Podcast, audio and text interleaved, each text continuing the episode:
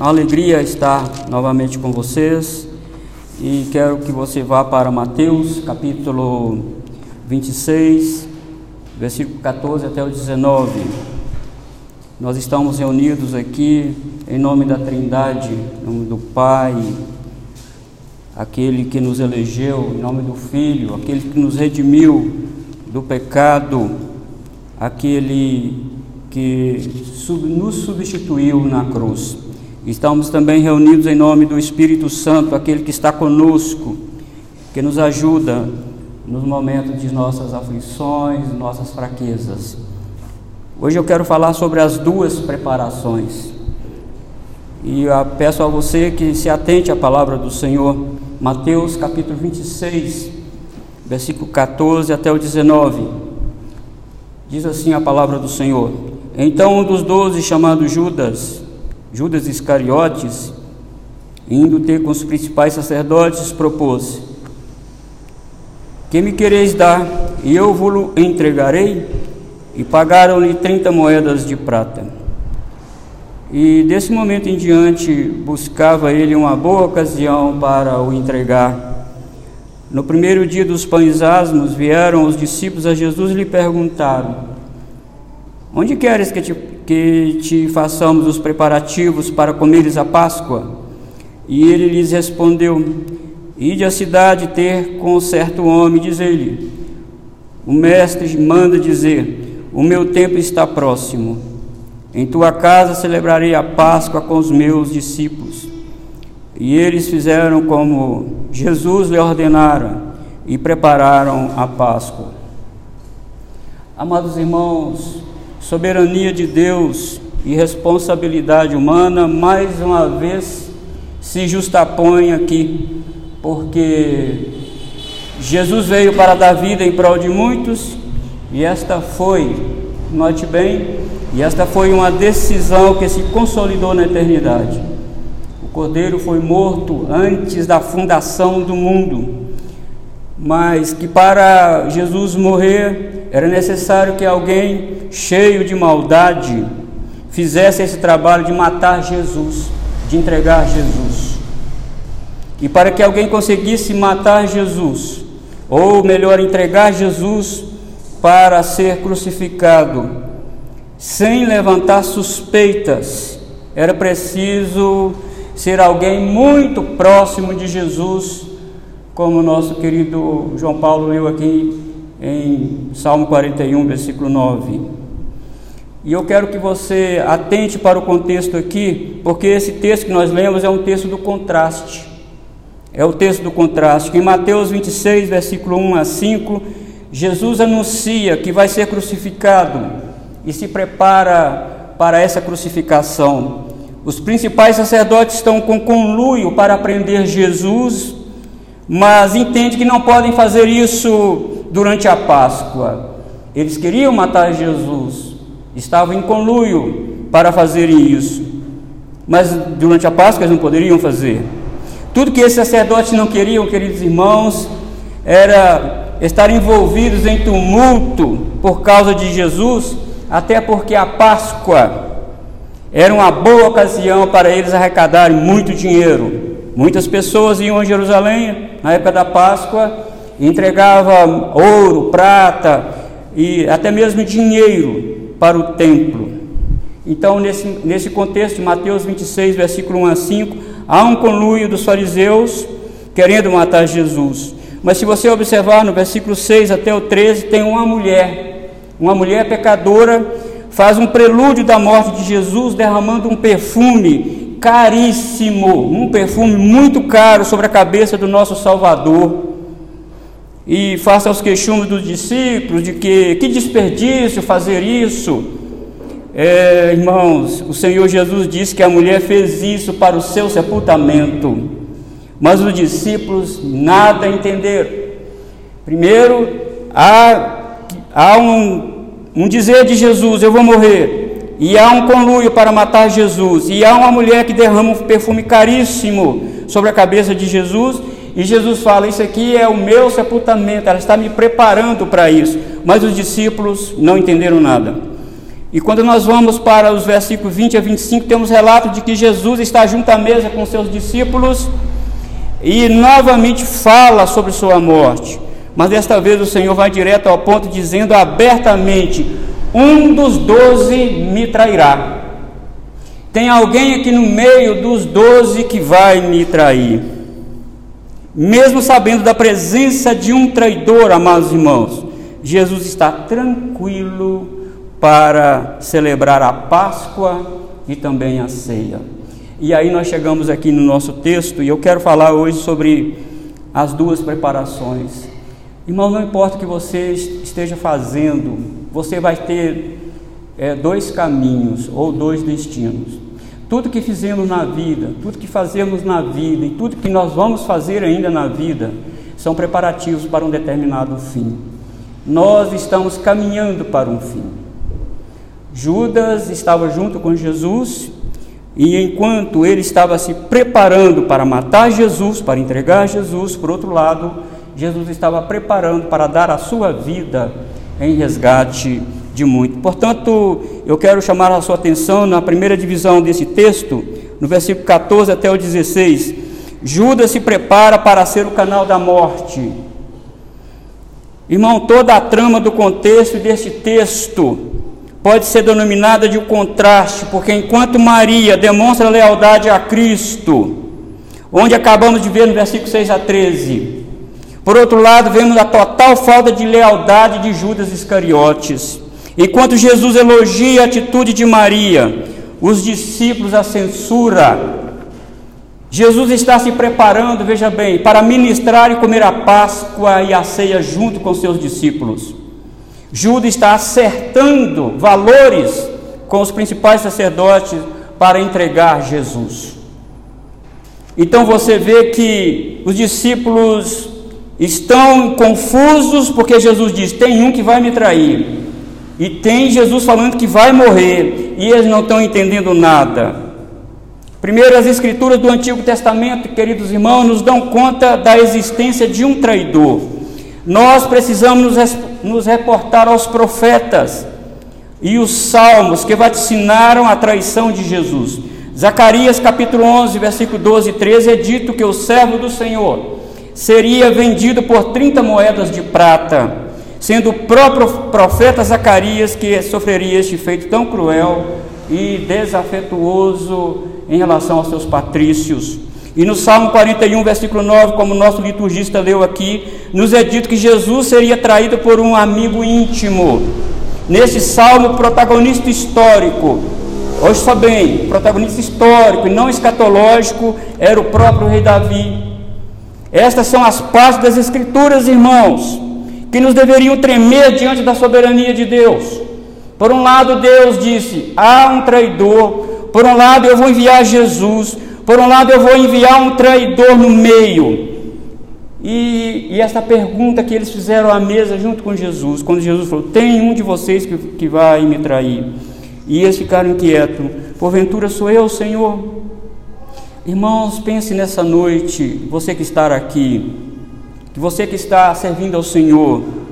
Há uma preparação. Nós estamos nos preparando para um determinado fim. Nós vamos chegar, irmãos, a um determinado fim.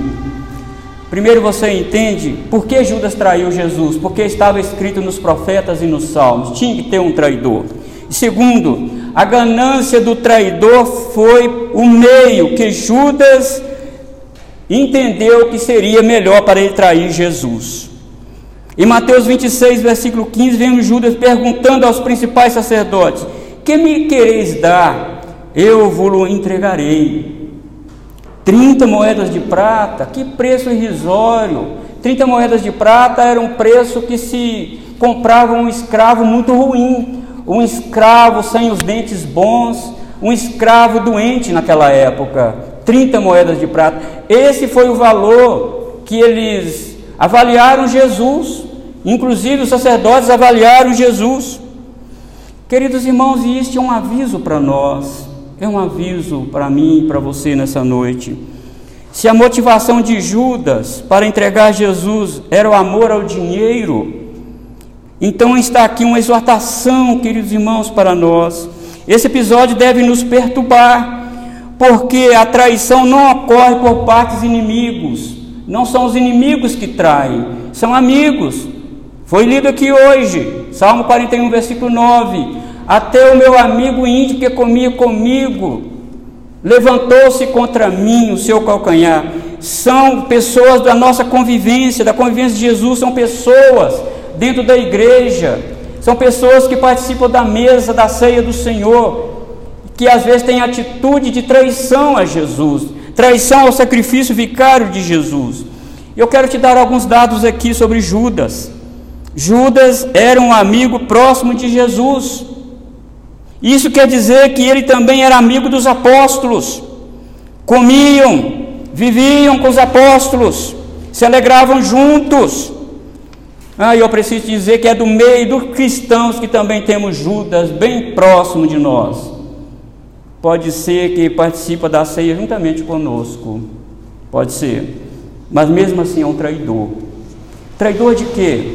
Traidor da sã doutrina, traidor da boa conduta cristã, traidor do evangelho genuíno. Porque pode até usar a Bíblia e mesmo assim pregar um falso evangelho.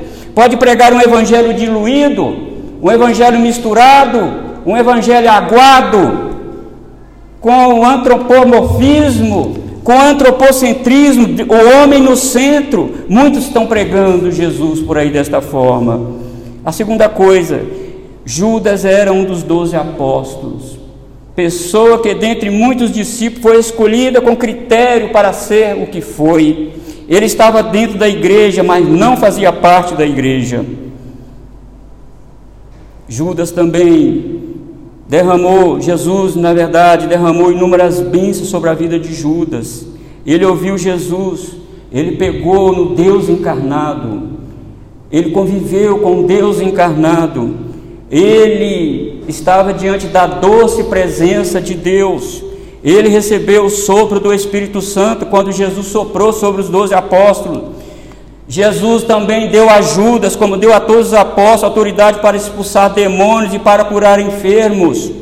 Este homem viu os milagres de Jesus. Ele viu a ressurreição de mortos, viu também as curas. Judas viu o Senhor Jesus respondendo com autoridade os mestres da religião. Judas presenciou a sabedoria de Jesus de uma forma que eu não presencio, nem você. Ele viu Jesus tendo domínio sobre a natureza. Ele morava com o Filho do Homem dia após dia. Ele viu a sua perfeição, ele viu a sua santidade, mas mesmo assim ele traiu Jesus. Será que isso não nos assusta, amados irmãos? Ninguém jamais teve maiores vantagens dentre nós aqui do que Judas. E, no entanto, ele traiu Jesus. Isso não é um aviso para nós, para mim, para você? Queridos irmãos, o traidor sentou-se à mesa com Jesus, participou da ceia junto com Jesus e seus discípulos também, mas isso não o impediu de ser o traidor. O seu coração estava tomado pelo mal e ainda você acha que participar da ceia do Senhor diz tudo sobre você? Não diz. Não diz. Pertencer à Igreja Presbiteriana do Brasil diz tudo sobre você? Não diz. Ou qualquer outra denominação? Também não. Meus irmãos, nossa luta é bem diferente da luta de Judas. Não temos a oportunidade de trair Jesus novamente em carne e osso. Mas temos, irmãos, às vezes, inúmeras oportunidades para atrair Jesus no nosso local de trabalho. Às vezes temos conduta que não condiz com a fé cristã. Às vezes temos postura que não são ética, não se diz respeito à ética do reino de Deus. Às vezes, irmãos, a nossa conduta não diz nada sobre a nossa fé. E isso não é uma maneira de trair Jesus? E eu quero chamar a sua atenção para pensar nisso. Judas preparou para atrair Jesus. Ele teve todos os privilégios. Por isso que eu estou dizendo a você nessa noite, há duas preparações aqui nesse texto. Um está se preparando para matar Jesus. Mas por outro lado nós vemos, irmãos, Jesus se preparando para dar vida eterna aos seus eleitos. E você vê no versículo 17 até o 19, Jesus está fazendo seus preparativos para compartilhar a Páscoa com seus discípulos. Por maior, queridos irmãos, que fosse a demonstração de lealdade de Maria, ela empalidece em comparação com a demonstração de lealdade do Senhor Jesus Cristo conosco. Provavelmente é quinta-feira de manhã, quando isso está ocorrendo, no mês 14 de Nissan, e à noite, quando o sol se pôr, será a Páscoa. Não sabemos o motivo pelo qual Jesus, queridos irmãos, não havia dito a seus discípulos onde eles iriam celebrar a Páscoa, porque ele ainda não havia dado instruções sobre a realização disso. E quando lhe perguntaram nesta passagem por quê, ele simplesmente responde de uma maneira tão secreta, talvez tão amorfa e inescrutável para nós. Olha, tem um homem, você vai ver um homem carregando uma jarra de água na cabeça. Fala para ele: ide à cidade e ter com certo homem, diz ele, o mestre manda dizer, o meu tempo está próximo, em tua casa celebrarei a Páscoa com os meus discípulos. E os discípulos parece que estão dizendo para Jesus: Senhor, como que nós vamos achar lugar para fazer a Páscoa? As coisas estão agendadas há semanas. Irmãos, Flávio Josefo, um historiador daquela época, diz que na época da Páscoa 3 milhões de pessoas invadiam Jerusalém para celebrar a Páscoa. 3 milhões. A hospedaria tudo lotado, os hotéis daquela época tudo lotado. E Jesus decide o local de celebrar a Páscoa um pouco antes, 2 dias antes de celebrar a Páscoa. Olha, Jesus disse: ver um homem no meio da rua carregando uma jarra de água teria sido um sinal muito singular para os discípulos daquela época. Então os discípulos vão e encontram esse homem e lhe dizem: o mestre manda dizer, nós vamos celebrar a Páscoa na sua casa. E foi um sinal interessante, amados irmãos, que naquela época o homem não carregava água, principalmente em jarra na cabeça. Isso era um trabalho de mulher, as mulheres que faziam esse trabalho naquela época. E Jesus disse: olha, você vai ver um homem carregando água com a jarra, aí você se aproxima dele. Este é o sinal que eu estou dando para você. E só diz assim: olha, o mestre manda dizer, o meu tempo está próximo, e em tua casa celebrarei a Páscoa com os meus discípulos. Mas quero que você, irmãos, faça uma pausa. Quero que você reflita sobre o amor de Cristo por você. Este homem está ciente de sua próxima traição. Jesus sabia disso. Jesus veio sabendo disso. Isso acontecerá nas próximas horas. A partir de quando ele proferiu estas palavras, ele está ciente do seu próximo julgamento, ele está ciente do seu sofrimento, ele está ciente do drama divino que os profetas disseram que aconteceriam. Ele está ciente de sua morte iminente e ele está focado em uma coisa: fazer a vontade de Deus. E a vontade de Deus nesse caso específico é que ele adora ao seu Pai juntamente com seus discípulos na celebração da Páscoa.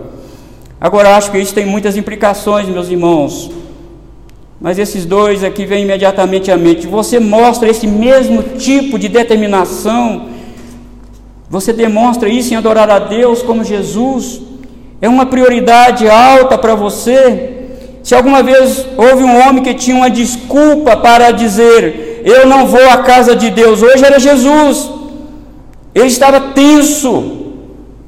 Jesus sabia do que ia acontecer, ele estava no meio de um traidor, ele sabia disso, mas mesmo assim, fala com esse homem que nós vamos na casa dele celebrar a Páscoa com meus discípulos, por uma razão, porque o meu tempo está próximo, eu estou perto de morrer. E talvez nas 36 horas posteriores, Jesus estava pendurado numa cruz, e mesmo assim nós vamos fazer isso. Jesus, diante dos discípulos, estava bastante sereno. Ele estava focado em adorar a Deus com seus discípulos. Mas por trás, irmão, disse, por baixo disse, talvez por mais profundo disso, acho que aqui temos uma imagem de intensidade, o foco de amor de Cristo por mim e por você. Você percebe o tipo de amor que o Senhor Jesus está lhe mostrando aqui nessa noite? Ele está determinado a sentar-se para este jantar de adoração em memória com seu traidor. Ele vai enfatizar o seu traidor e com um grupo de discípulos que estão todos dentro no mesmo lugar, comendo a Páscoa e posteriormente celebrando a ceia. Agora, irmão, talvez você esteja sentado aí hoje e esteja pensando que está além do amor do Senhor Jesus Cristo. E o Senhor Jesus sentou-se com esses discípulos cheios de falhas, como eu e você. Eu e você, cheios de falhas. Ele está parado ali, esperando por você e está dizendo: eu sinceramente desejei fazer essa refeição com vocês. Você tem alguma ideia da intensidade e do foco do amor do Senhor Jesus Cristo por você? Ele fez isso, queridos irmãos, e ao fazê-lo, ele não apenas deu a esses discípulos o conteúdo daquilo que eles proclamariam ao mundo, o significado de sua morte, mas ele fez isso porque todos nós temos que entender o significado de sua morte, do seu drama, o drama da redenção, se devemos abraçá-lo para a salvação eterna. Que Deus permita que você, em resposta ao seu amor, o abraça e assim tenha comunhão com Ele, agora e para sempre. Você precisa sair nessa noite quão grande foi o amor de Jesus por você. E Ele sabe das suas falhas. Ele conhece o seu pecado. Ele sabe das suas lutas diárias. Ele sabe dos seus dramas, dos seus medos. Mas mesmo assim, eu vou celebrar a Páscoa com vocês. Eu vou dar minha vida em substituição à sua. Eu vou assumir o seu pecado na cruz. Eu vou morrer no seu lugar. Eu vou padecer. Eu vou sofrer na mão de um traidor muito íntimo meu. E eu vou sofrer as agruras da morte, dos cravos entrando no meu pulso, dos cravos entrando nos meus pés. Eu vou sofrer isso por você. E às vezes, irmãos, nós deixamos que as coisas nos sufocam deste mundo, os prazeres deste mundo, a ganância deste mundo, e às vezes perdemos o foco de quem é Jesus para nós. E nessa noite eu quero levar a você a essa meditação. Jesus Cristo está conosco aqui, e Ele, através da sua palavra, irmão, nos diz que Ele ama você. Ele deu a sua vida por você. E qual é o seu foco nessa noite? O reverendo Augusto diz certa vez que um jovem falou para ele: eu vou para a faculdade, vou fazer isso, vou fazer aquilo. Você tem que ir, você tem que estudar, você precisa estudar. Mas olha, deixa eu dizer uma coisa: se Cristo não tiver na sua vida lá na faculdade, é em vão o seu curso superior. Se Cristo não tiver no seu emprego, o foco do seu emprego, é vão o seu emprego. E parece que nós vamos nos reportar para o Salmo, você lembra? Se o Senhor não edificar a casa, em vão trabalham os que a edificam. Se o Senhor não guardar a cidade, é em vão aqueles que a vigiam. Queridos irmãos, nessa noite vamos pensar, nós cantamos hoje, nós declaramos nosso amor a Cristo, mas como o liturgista falou, e ele agora, da porta para fora, como nós estamos nos comportando? Como é a nossa vida? Nós estamos nos comportando como os discípulos, os 11 discípulos de Jesus, ou como um daqueles que traiu Jesus? E eu queria fazer, irmãos, aqui algumas aplicações nessa noite para nós. Judas nunca se recuperou deste pecado, nunca encontrou arrependimento, por isso nunca devemos brincar com o pecado, nunca devemos fazer isso. Talvez alguém diz: eu posso continuar pecando, porque sempre vou me arrepender mais tarde, porque arrependimento é uma graça que sempre nos visitará. Cuidado! Judas é um alerta para nós. Judas é um alerta permanente contra esse tipo de pensamento. Lealdade a Cristo é um distintivo de quem possui a fé salvadora. Há muitos que têm fé histórica, há muitos que têm fé temporal, há muitos que têm essa fé envolvida na circunstância, mas a fé salvadora é como aquela mulher que derramou, irmãos, aquele unguento caríssimo na cabeça de Jesus. Enquanto Judas está fazendo caso de 30 moedas de prata, aquela mulher não fez caso do grande valor que aquele perfume tinha, e ela derramou todo na cabeça de Jesus. Hoje pode haver pessoas aqui que professam a fé no Senhor Jesus Cristo, que fizeram pública a profissão de fé e que luta contra um pecado pessoal há muito tempo. O fato de você ainda estar lutando, querido irmão, querida irmã, é prova de que você não pendeu-se para o lado de Judas. É prova de que você está ainda lutando, é prova de que você não foi vencido. É prova de que você ama o Senhor Jesus Cristo. As Escrituras te encorajam nessa noite a continuar lutando. Não se entregue de forma alguma. Não é dos fortes a vitória, nem dos que correm melhor, diz o hino. Amados irmãos, sabemos que é mais fácil, é mais difícil pedir perdão do que pedir permissão. É mais difícil pedir perdão. Por quê? Porque você nunca sabe, irmão, se receberá a graça do arrependimento. Você não sabe se esse pecado será a gota d'água que te afastará de vez dos caminhos do Senhor e te enviará por uma estrada da qual você nunca voltará, que será uma estrada longe de Cristo, longe de Deus. E agora, queridos irmãos, digo ao mesmo tempo que espero que todos nós aqui experimentamos a graça de arrependimento diante de Deus, mesmo diante de pecados que ainda incomodam nossos corações, como diz Hebreus, que tenazmente nos assedia. Vamos lutar, vamos olhar Jesus, que é o autor e consumador da nossa fé. E no entanto, irmãos, isso não é motivo para ser arrogante e continuar praticando esse pecado, pois Judas está sempre lá fora com sua bolsa.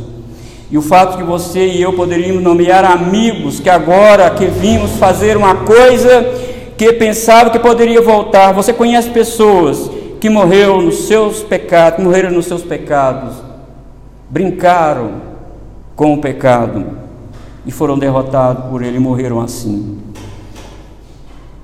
Eles deram um passo, atravessaram uma linha da qual nunca deveriam ter atravessado. E é exatamente disso que Judas nos lembra aqui nessa noite. Ele é um homem que deu um passo do qual nunca poderia se livrar, do qual ele nunca se retirou. Em nítido contraste com a manifestação de lealdade de Maria, permanece para sempre a ação de deslealdade de Judas com Jesus. E assim, irmãos, vemos esse tremendo contraste e vemos esse aviso, encorajamento à lealdade que devemos ter com nosso Senhor Jesus Cristo. Ele morreu por nós. Devemos respirar Jesus. Devemos pensar em Jesus. Devemos ler a Bíblia, irmão, devemos ir no culto e contemplar a face de Jesus aqui. Nós devemos, irmão, sempre pensar em Jesus. Dormindo, pensando em Jesus. Acordando, pensando em Jesus. Porque o que Jesus fez para mim e por você é muito grande. Não há valor nenhum que se compare ao que Jesus fez por nós.